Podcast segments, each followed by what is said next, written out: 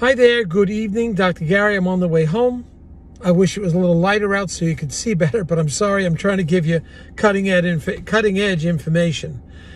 Uh, this is Dr. Gary on the road. I'm a dentist and a dental practice broker. I've been a broker for 11 years now, and I was a dentist for 25 years.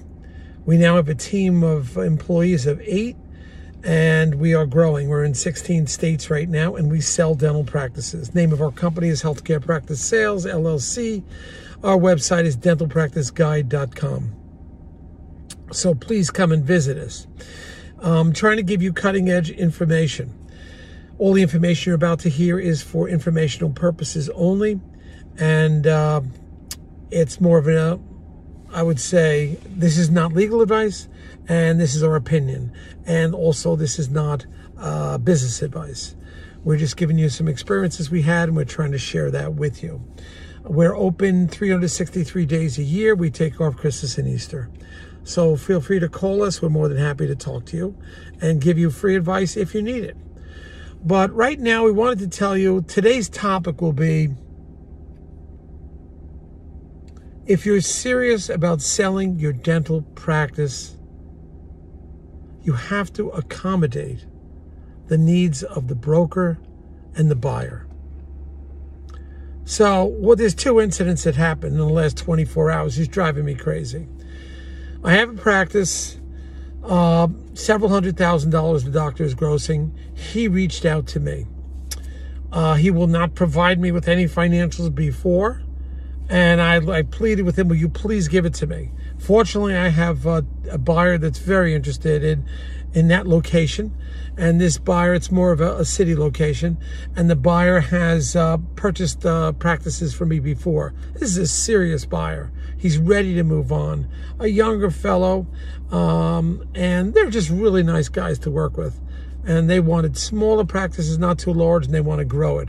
They're eager to grow, they're motivated. And as you know, the typical practice, you need tax returns, profit and loss, procedure code analysis, W 2s, procedure code analysis by provider, uh, and discretionary expenses, etc. We need this data. Well, this one seller won't give it to me. He says, I have to meet the buyer first. Okay, we're trying to accommodate him trying to do the best I can to accommodate him. Um, so he's putting all these restrictions on me. So now, not only is he giving me the financials, and I'm doing this for 11 years, and I explained to him, I need the data before the buyer comes in. Can you just help me out so I can evaluate the practice? So, I mean, I could have an attitude and just walk away from him, but I'm trying to help him out. And, and maybe there's things I don't know. A lot of people are on a much longer road than you think. So he could be going through some difficult times, this one seller. So I'm trying to work with him. So he only has these restricted days that we could come and visit. My buyer works five and a half days a week, has very little time, and is trying to be flexible, but it's hard because he just bought another practice and it's just hard for him to break away. But he has like one day a week, half a day. He is accommodating. He can uh, break away from his schedule and move things around. My buyer, the seller's inflexible. So, this is what we're going through right now. And, um, you know, I can understand with the buyers. If you want to sell your practice, you've got to at least work with the broker and work with the buyer to get that information out. It doesn't necessarily mean that this, and this seller reached out to me. I didn't reach out to him. So it doesn't mean that the seller simply doesn't want to sell. It's just that some sellers, you've just got to be a little patient and hopefully you could work with it. Unfortunately for the buyer, there aren't that many practices in this one region, so he's very excited. And the characteristics of the practice are such that the seller doesn't do any marketing, advertising, website, is not a real, you know, not a super go-getter, uh, but the buyer thinks he could really make it work because it's in a specific area that he wants to be in. So we're trying to work with him. I don't know what's going to happen, but this is the, some of the uh, hard times you got to go through with the broker. It's never easy.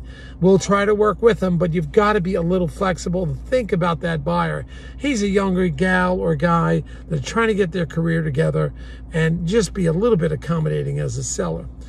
The next one we have, we have a seller that's a little under the age of 80 has gone through some huge, I mean huge operations in the last year and a half.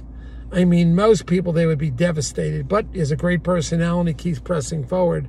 But these, uh, you know, his future diagnosis is limited and he's, you know, closing in on 80 and he's still so difficult for us. He happens to have a nice practice associate in place. The associate doesn't want it. The practice is older.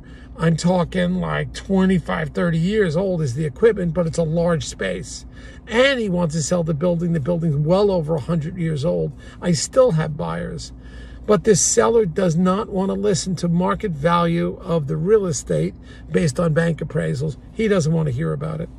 The building needs a massive amount of, uh, of uh, problems with it, massive. Uh, practice is uh, extremely old, but good numbers. And uh, the seller simply will not listen to what market value is from the bank, will not listen to what the approximate market value of the practice is, because you got to kind of subtract out all the renovations that are needed to take this thing up to at least somewhat contemporary, because the equipment is so old. But it has good bones, it has good cash flow, but you simply have a stubborn seller incredibly stubborn. Now, the seller is giving us the stats and the statistics, but the seller is not, uh, will not listen to market value. We think eventually he'll come around, but it's real hard. I mean, you've got to sympathize a little bit with the buyer. The buyer is willing to pay market value, the practice minus all the renovations that will be needed. Um, because the cash flow is one thing, but if you have to dump so much money into renovations, it, it you know, you have to adjust the, the selling price a little bit. Um, but we'll do the best we can, but this it makes it more challenging for us. If you have a building, and fortunately we have a buyer that wants to buy the building in the practice, but if you make it so difficult for the buyer, you're going to lose the buyer, and then you're going to lose the next buyer. So we generally don't give up. We try to hang in there as uh, as brokers. Fortunately, I have two CPA accountants that can help communicate with the seller, but it's just really, really hard. And these these two incidents are giving us a hard time. I guess it is easy for us to walk away because fortunately we have some much, much larger deals we're working on.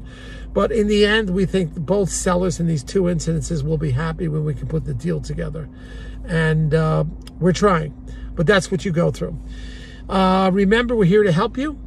Uh, whether you're uh, a buyer or a seller wants to sell to a private individual or to a, uh, a large DSO, dental service, dental support organizations, we can help you in both. It's many of the dental support organizations, DSOs, are now paying our commission, uh, so it makes it easier for you. And some of the DSOs are paying the legal fees uh, they'll do a reimbursement at closing. So it's a great market for a seller. Now's the time to sell. We're here to help you. And uh, please give us a call at any time. We're available to you. Thank you.